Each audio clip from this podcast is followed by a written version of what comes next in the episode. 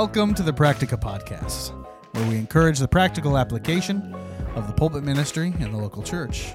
My name is Josh Loftus, and I'm here with my friend, my co-host, who's also, I think, just as tired as I am today. Pretty much, David Lawler. which is awful because when I'm tired, I get loopy. It's true, you do.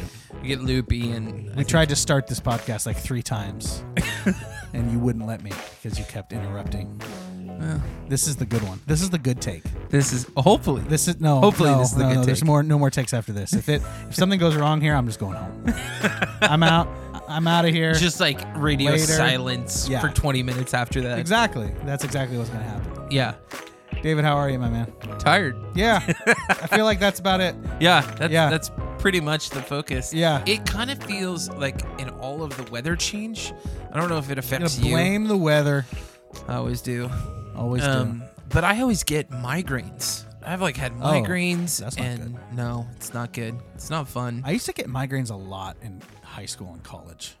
I haven't had I haven't had many since. Did you know that's what my scars are from?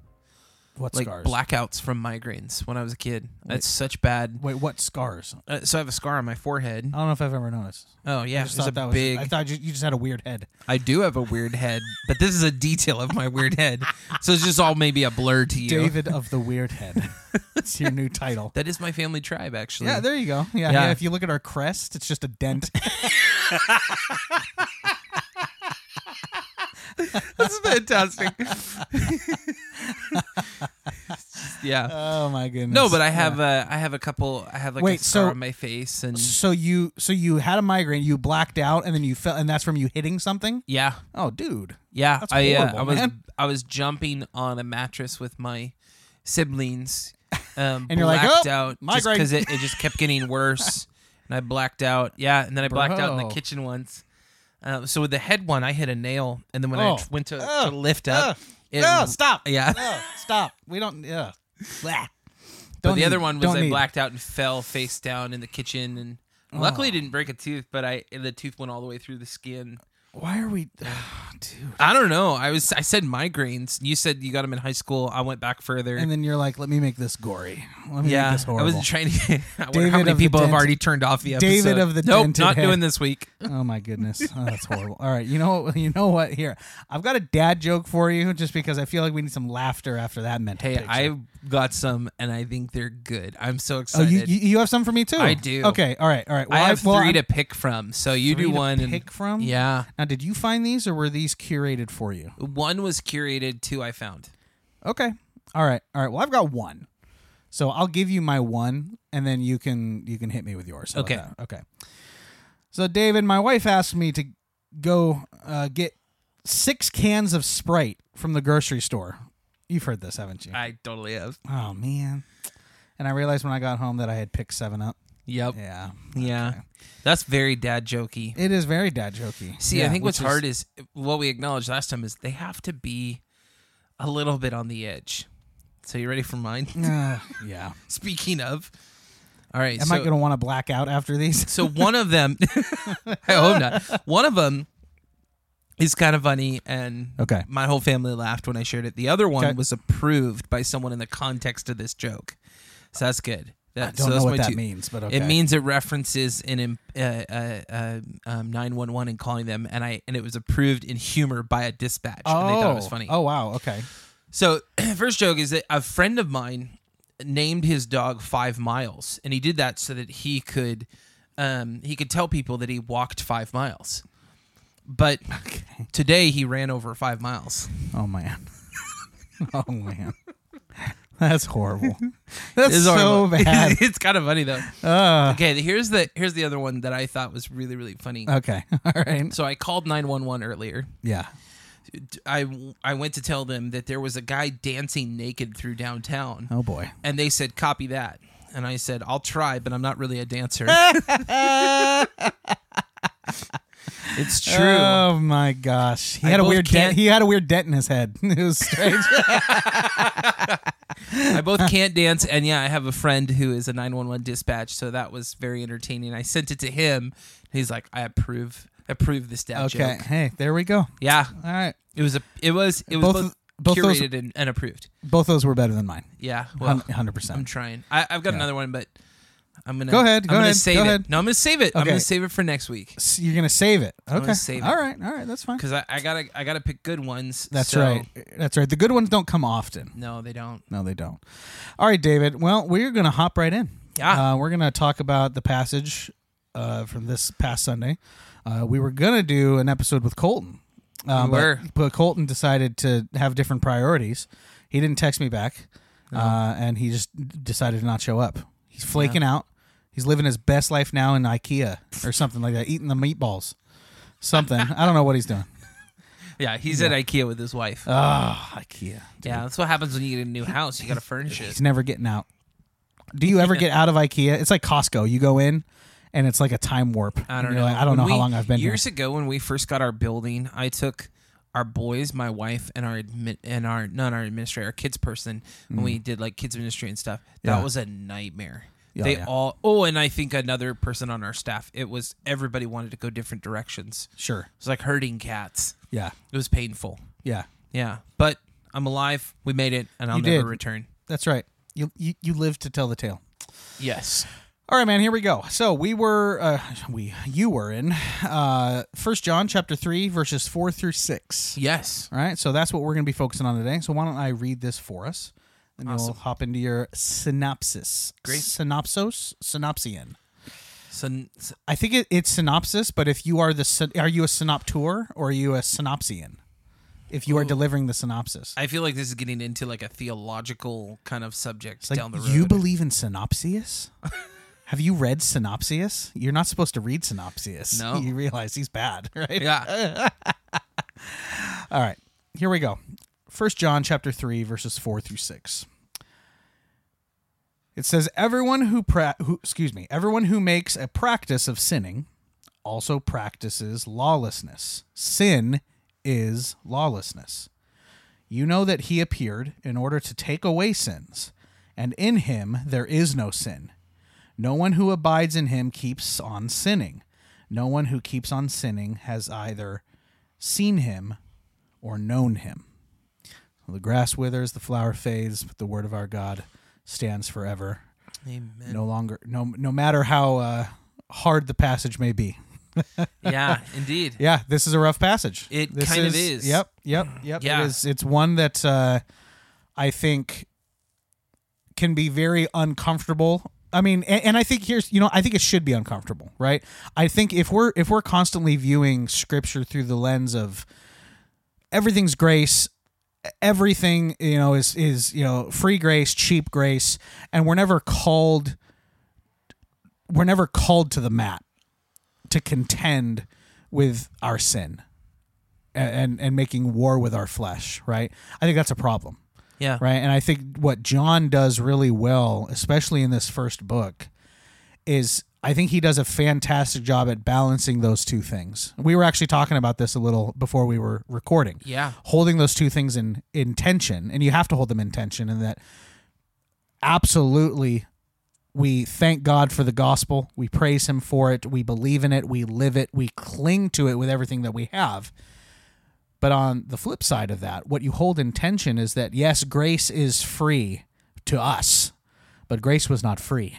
Right. It was paid for and it required a price. Yeah. And that price was heavy, right? Uh, so with that, it comes the understanding that just because we have been saved from the consequences of our sin does not mean that we now live lives without sin, right? We are called to, and that's part of what we're going to get into right here, but we still have a responsibility as Christians.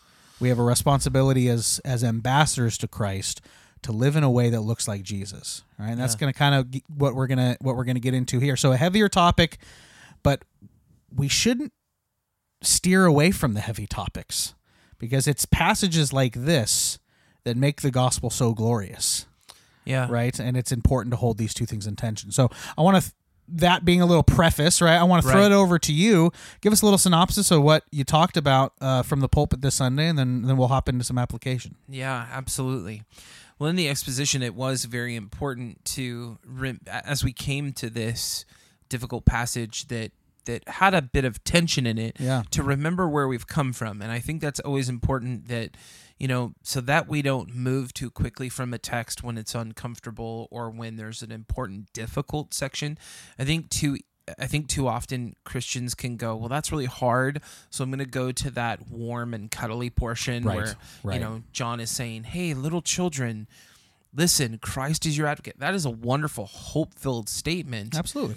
but there are also um, there's also hope filled application, and so I really tried to remind our church, even at the beginning, that as we look forward to the momentous event of Christ's return, we have the hope that in and through Christ, God is with us, mm-hmm. and we are His children. We are His sons and daughters, and so in light of that reality, John is saying, don't fall for the deception that the false teachers are trying to portray to you. Yeah. And so in the exposition on verse 4 through 6 in chapter 3, we really looked at how sin ignores God's moral law, but Christ came to free us that we may abide in him. And so the very first tension we found was that right after uh, again, right after John is saying in verse 3 that everyone who hopes in Christ purifies himself as Christ is, which that purification is really seeking to do what is right in the, the eyes of the Lord, to really keep the moral law, to obey the, the Ten Commandments.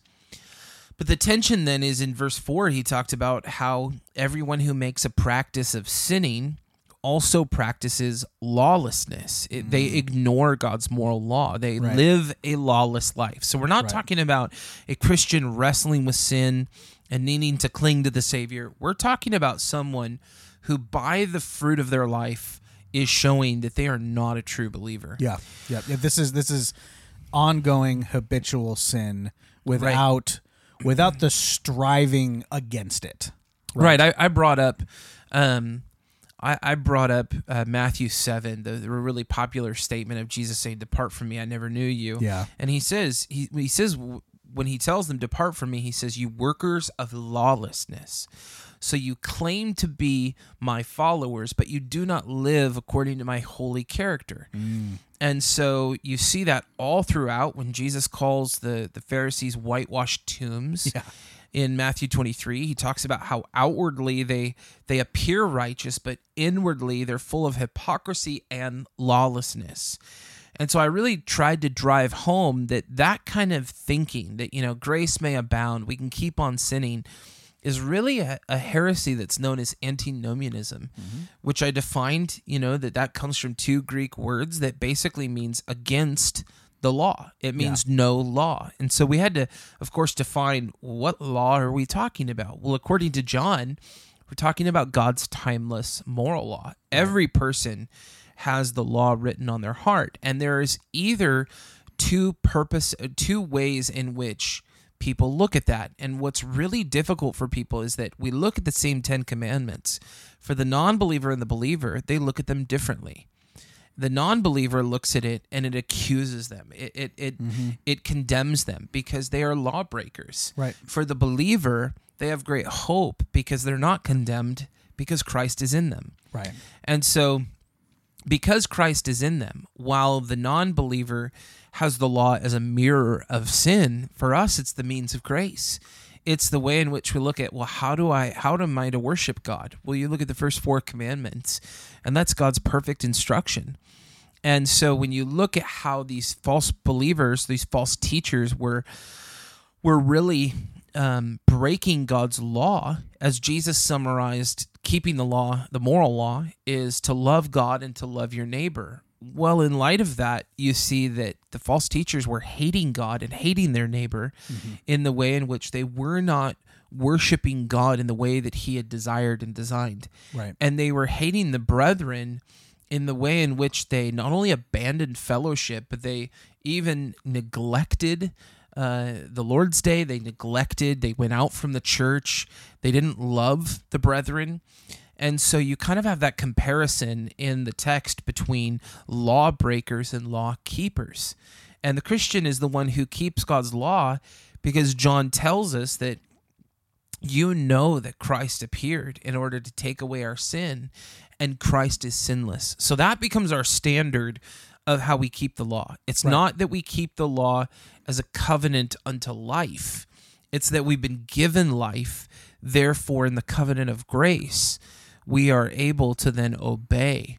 Um, and that's really the encouragement for us that God has justified us by his grace in Christ. And he has given us then the desire to walk in Christ in obedience. And so, in the exposition, we really focused forward of how we are then to abide in Christ. What does that mean? As John continually uses that uh, terminology, and the the conclusion of the exposition was to say, listen, John has told us practice righteousness. That's what the true believer does. Do not practice lawlessness, which is what these false teachers and the and the non-believers are practicing. And so the conclusion of our question that maybe can be a, a, a good portion of our time in this episode is my concluding question was what does your practice in life uh, say about who you abide in? Uh, what does that reveal? And you know even i mentioned our discussion in the last episode where we talked about um, how we should examine our lives in light of who christ is and what he's accomplished. Yeah. That we should really examine our lives and our time, talents, and treasures and ask, how am I being conformed more into the image of Christ? The application for that, the means of grace that God has given us, is really a looking at the Ten Commandments and seeking to not only know them and understand them, but even seeking to apply them. How do I love my neighbor? How do I Sure. love God? Yeah. Well, there's a perfect outline for that. Yeah. And e- again, I believe it even in the New Testament. Sure.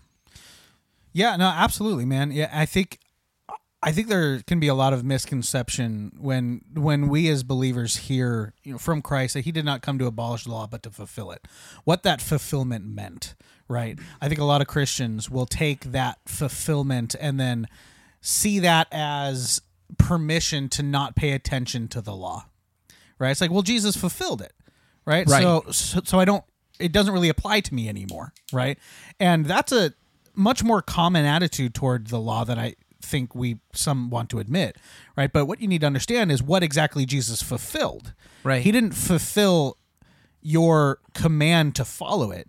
He fulfilled the judicial necessity of needing to follow it in order to be seen as righteous Right. right? And that's a very important distinction, right? Is when Christ said he fulfilled it, he fulfilled God looking at you through the lens of the law. He now sees you through the lens of the work that Jesus has done, but that does not by any means uh, result in you now being able to say, well, the the law was an Old Testament thing, old covenant. I'm in the new covenant now, the law no longer applies to me. Right. Yeah. And that's a trap that I think we need to be very careful not to fall into because if we do that, we're we're doing exactly what the antinomianists will do. They'll say, well, the law doesn't apply. You know, everything is grace, everything is gospel. Live how you want because Jesus covers it, right? Yeah. Which is a very blasphemous way to live. Let's be honest, right? Yeah. Because Yeah. essentially what you're doing, and I've used this illustration before. I might have used this illustration on this this podcast, but I have found it to be uh, you know, wh- whether it be from from preaching or or in counseling as well, a very effective tool is we we are not harsh enough with our sin as Christians, right? We are not we are not as critical with our sin as I think we should be when it comes to how we live our lives because what we need to realize is that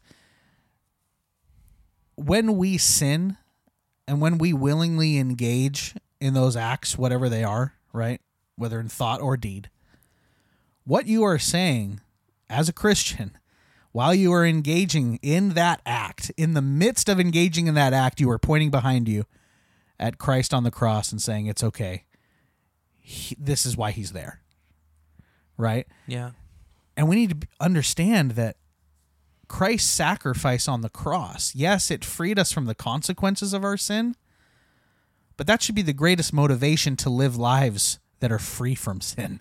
Yeah. It should not then give us permission to live how we want, right? And I think the question that that that you that you posed is a fantastic question, and it's one that I think needs to be on our minds constantly, and I think it can be on our minds constantly while at the same time understanding the truth of the gospel right? And that's that tension that we're talking about, right? And and it's it's it's something that I think we as Christians need to do a very I know in my life a much more diligent job at looking at my thoughts, looking at my conduct, looking at my speech and saying what does this say I believe?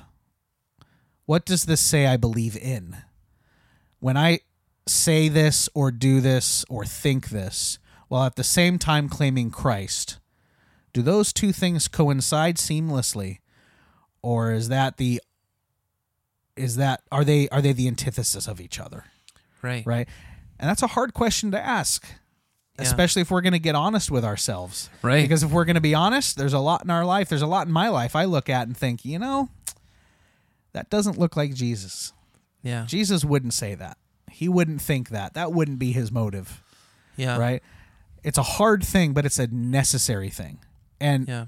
I think holding that tension is we're able to engage in that fight against the flesh without seeing that fight as being the thing that saves us, Yeah. right? Yeah, I think you know another thing I brought up that I think is really important um, is the reality that um, when when we talk about the issue of lawlessness, Mm. the, the the other side of the pendulum swinging that is not helpful is legalism, and that's Sure. why I brought up Jesus speaking to um, to the the the Pharisees in Matthew because there you see a comparison between you know John is later dealing with these false teachers who essentially then are saying well it doesn't it doesn't matter um, if if you sin in the flesh the the flesh so the physical and the spiritual are almost disconnected that was a false teaching Sure. uh, that we really examined early on in our study that they really separated even and, and they did not believe in in, in the hypostatic union um, that Christ was uh, fully and truly God and fully and truly man.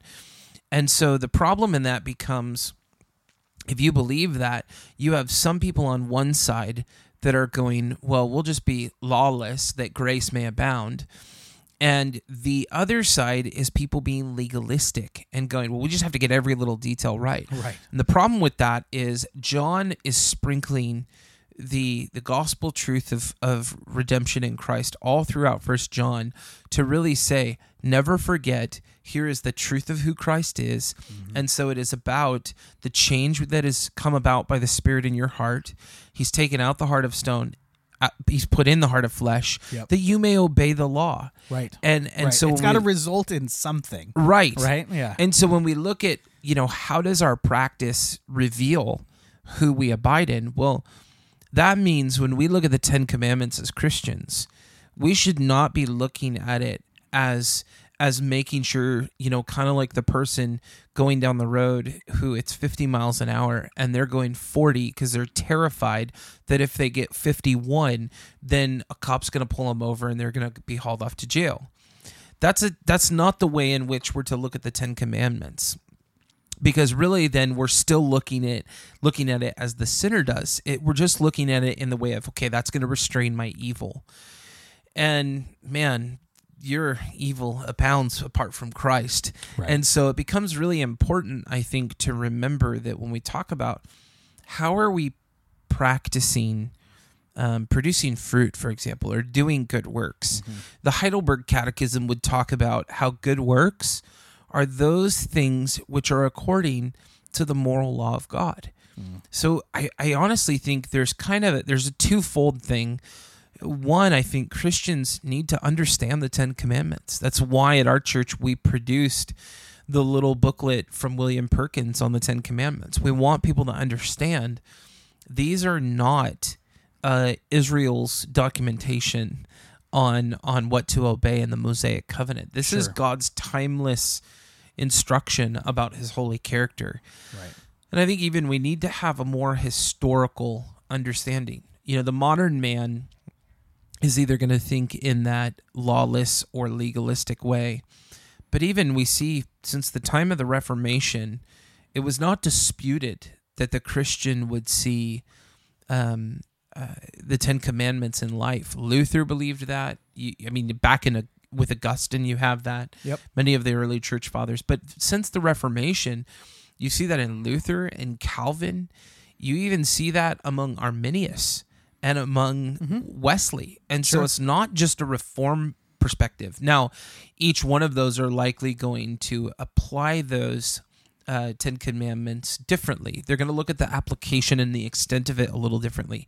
But the reality that the Ten Commandments are a summary of God's moral law. When Jesus says, love God, love others, that's not the cute little mission statement of your church for the gospel focus. That is that is the law. Right, that's it the is. summary of the moral It law. is, yeah. So when we talk about Yeah. practicing that, I think Christians really need to take some time to know the Ten Commandments. Man, speaking of practical application, Kevin DeYoung has a fantastic book on that about the Christian applying the Ten Commandments. And I think we also need to really look at them one by one and say, in light of God's instruction here, how then shall I live? That's what we see in the life of Christ his obedience and love for God and his love for neighbor. Yeah. And I think that's really what, you know, again, John is almost giving us that as the remedy. If you don't want, what you should not want, to go into the life, the lawless life of these false teachers, then it's living according to God's holy moral law. Right. And and that is what you find in the Christian life is is not a uh, not an affectionless um, life, um, not a begrudging obedience, but but a great love for God that Yeah. produces a gratitude of obedience. Well, and that's what makes teachings like that have. so Charles uh, Charles Stanley, right? Or no, excuse me, Andy Stanley. His yeah. Andy Stanley. You know his whole. You got to unhitch yourself from the Old Testament, right? Right. Right. Which was a really big thing that he said a few years ago, right? We need to understand why that's such a horrible and and and heretical thing to say. Is because you're unhitching yourself from the very reason that Christ came to die right? If you if you see the law as something that is no longer applicable the gospel doesn't have meaning.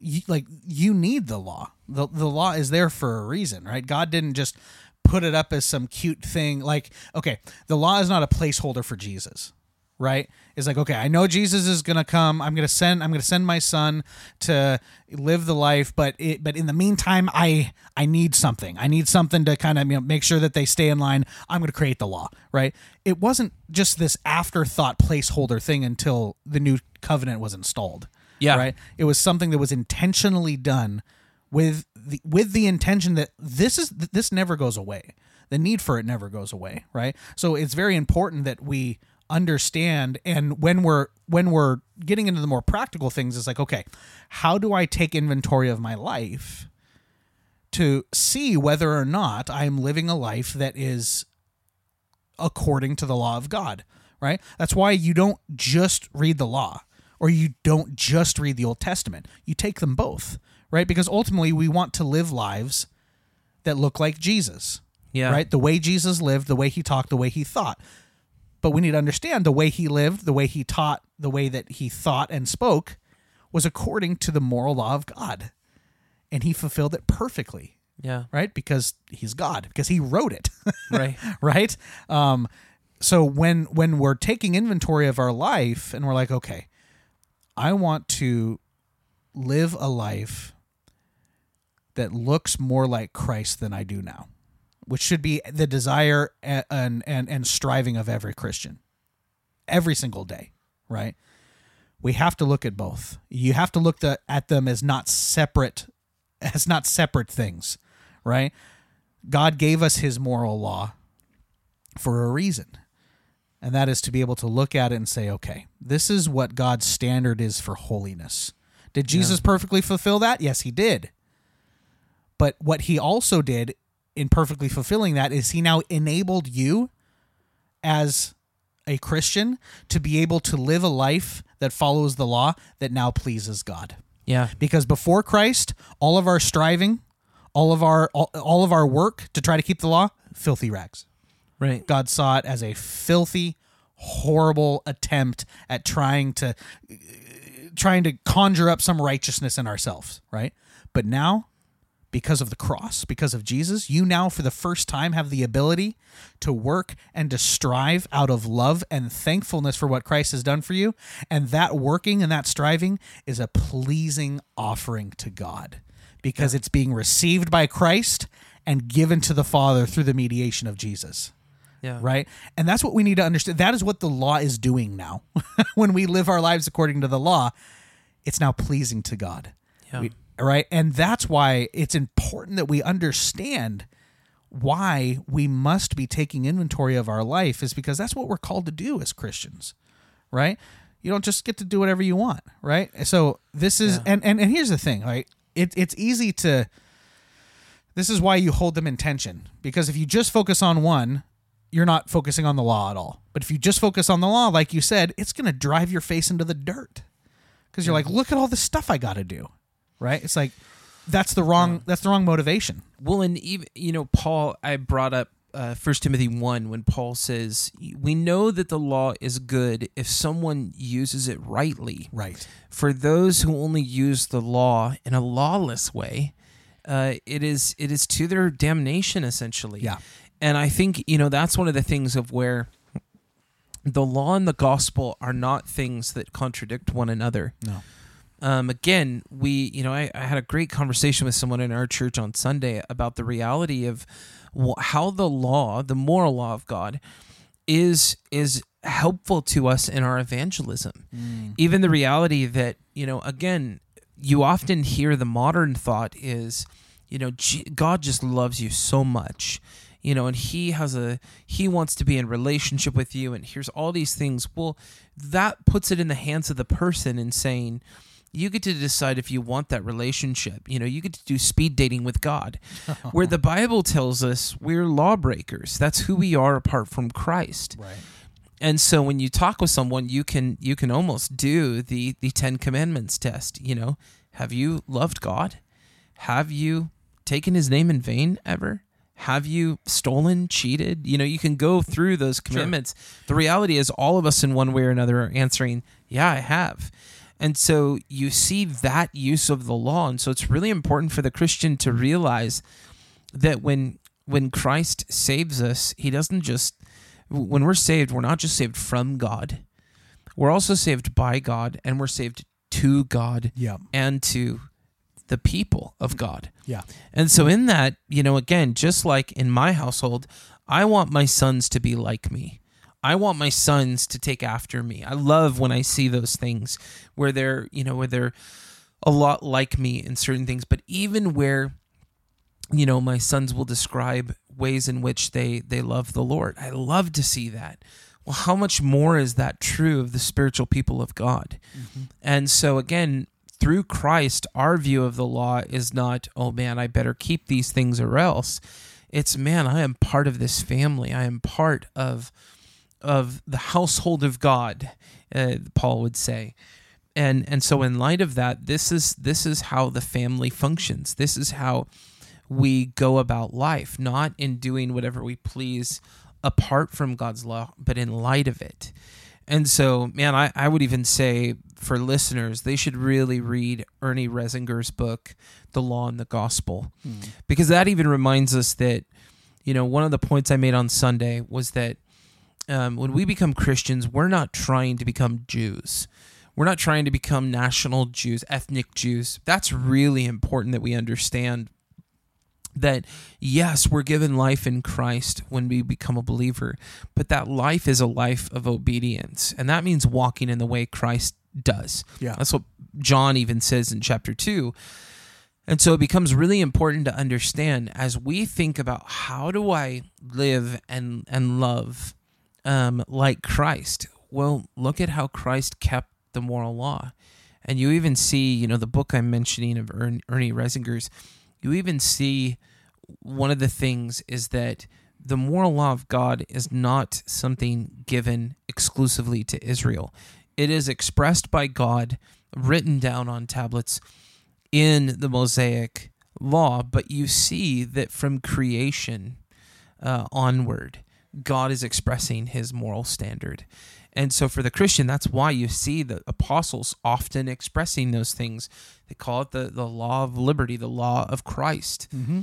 And so I think that's why that, that question becomes important for us because there are so many things in the world that want to pull us in of the fallen world uh, Yeah. of of this this world that is that is counter to Christ. And so why would we ever think that we would become dear friends with a world that crucified our savior? We actually need to remember how much the the fallen world is opposed to the moral standard of God. And so Yeah. again we we are reminded to examine our practice in that and i think i mean again the whole purpose of the podcast is really to examine the practical application of the word and that's where we were challenged in the last week to look upon christ rightly and really see if i'm abiding in him then there's a call for me to not walk in sin Right. um, and that does not mean we will ever be perfect, but that's the tension. Sin should be fading as the Savior becomes more and more dominant in our lives, in our thinking, in our in our life, in the way in which we're seeking to be like Him, and all of those things. Mm-hmm. So I think those are some practical applications and important pieces that we not only seek to rightly know the Ten Commandments, God's moral law from Genesis to Revelation, but also then to rightly know that abiding in Christ means we're weaned off the world and more and more living according to the word. Yeah. And I think those are some important distinctions. in in in the book um uh oh which was it? Uh, voyage of the dawn treader right? Cs lewis's book. Eustace gets turned into a dragon right? And and in that lewis describes eustace trying his best to rip the dragon scales off right? And trying to trying to shed shed the dragon skin and get down to back back to who he was right? And he can't. and he can't. and he can't. And then aslan comes along and says i'll do it for you. And eustace asks him the question will it hurt? And aslan says yeah. Yeah. i- it's gonna hurt. And lewis describes aslan's claws going into this flesh and ripping it off and it being the most unbearable pain eustace has ever felt but Yeah. with that pain came the realization and the understanding and the hope that the thing that had kept him in the, in that body was being ripped away. And that's what we're talking about is confronting your sin, confronting your flesh, removing the flesh of the old man to reveal Christ that resides within us. It's never a pleasurable process. It can be downright painful but it's worth it. And it's something that we are called to do as Christians. And it's something that we need to understand that as Christians, part, a massive part of our job is to make war with our flesh and be taking inventory of every aspect of our life, no matter how uncomfortable it is. It's okay to sit in in the tension, sit where it's uncomfortable. That's the Lord pruning you. That's the Holy Spirit working in your life. That is the scales being ripped off to reveal Christ. Right? Yeah. It's not comfortable, but it's worth it. Yeah, absolutely. And again, I think this is why, you know, as John is calling for um, practicing righteousness, a life lived out in righteousness, because this is the evidence Right. of who are the children of God. That's where we're going to go next week is the reality of those who practice righteousness truly in light of who Christ is and their life in him. They are the children of God. And the ones who continue in habitual sin, having no care, even if they can express truths about about God in a natural way, they still reveal themselves to be children of Satan. Yep. And out of that, as we acknowledge we are children of God and we continue to grow in Christ, it is why in the following section, John is going to deal with, uh, in light of this, here is then how you are to love. That is the application of the second table of the law to really love our neighbor. But we first have to understand God is holy. Yeah, and in light of God's holiness, we we are called to be holy as he is holy. We are. And so we need to examine the way we we love God, in the ways that we worship God, in the ways in which we know God. Um, and and from that, that will even influence how we know and love and care for our neighbor. Amen. That's it, man. I love it. Cool. Well, look forward to the next conversation. That's right. Yeah, yeah, yeah. Heavy convo, but needed. Yeah, and, and absolutely. good, and good. Right. Yeah. it's uh, it, it's it's something that we need to be constantly thinking about. Never untethered from Christ and His gospel. yeah. But that does not mean that we do not uh, have hard conversations and dig deep into uh, some of the hard stuff when we are presented in Scripture, because verses uh, four through six are just as inspired. yeah, absolutely. Yeah, just as seven through Just as ten are, and that will be even that will still be a little bit tense, but Yeah. but good reminders on all of them. Yeah, absolutely. All right, man. Well, um, before we get going, uh, people will have noticed we probably should have talked about this at the at the front, but uh, episodes on Friday now. Yeah, that's Yeah, right. And this was intentional. This wasn't because we're lazy. Exactly. Right? Yeah, yeah. we didn't, we didn't want to break. We, yeah, yeah, it's because we're like, yeah, it's not, you know, I, I don't want to record. Let's just do Yeah. it Friday, right? Why don't you walk us through real quick why we're releasing on Friday? Uh, Absolutely. and then we'll uh, we'll close the app out. Absolutely. So, over the summer, we're going to take some time to really focus on building community at our church. Um, of course, for those who are not part of our church, we really still would value questions. I think, you know, in the last couple of weeks, we have not received any questions about the sermon. And so we've been talking about some of the practical application. But um, starting June 8th, we're going to start meeting on Wednesday nights at our church. We'll talk through a recap of the sermon, and then groups will break out to discuss how do we practically apply this. And we're bound to come across a couple things here and there that are either valuable or even difficult for our groups to be able to uh, really uh, dialogue about and really ask further, you know, in light of that sermon, how do we practically apply these things? Or how do we understand even, uh, you know, the moral law of God, for example, in practically applying the And- exposition? and hopefully a great focus. How do these get lived out primarily within the context of the local church here? Our Yeah. family, our our brothers and sisters. Absolutely. right? So that goal is on those Wednesday nights for me to take a, a you know at least three to five questions from the multiple facilitators, and then the next day when we record, be able to interact with those uh, for Yeah. the edification of our local church at Redeemer. So that's kind of the the the main focus and kind of where we're going as why we've shifted on Fridays, which also gets us thinking of where we've come from and where we're going into the next week uh, in the following exposition. So that's the overview. As this Sunday, uh, we begin to look at verse seven through ten in First John three. There we go. Love it.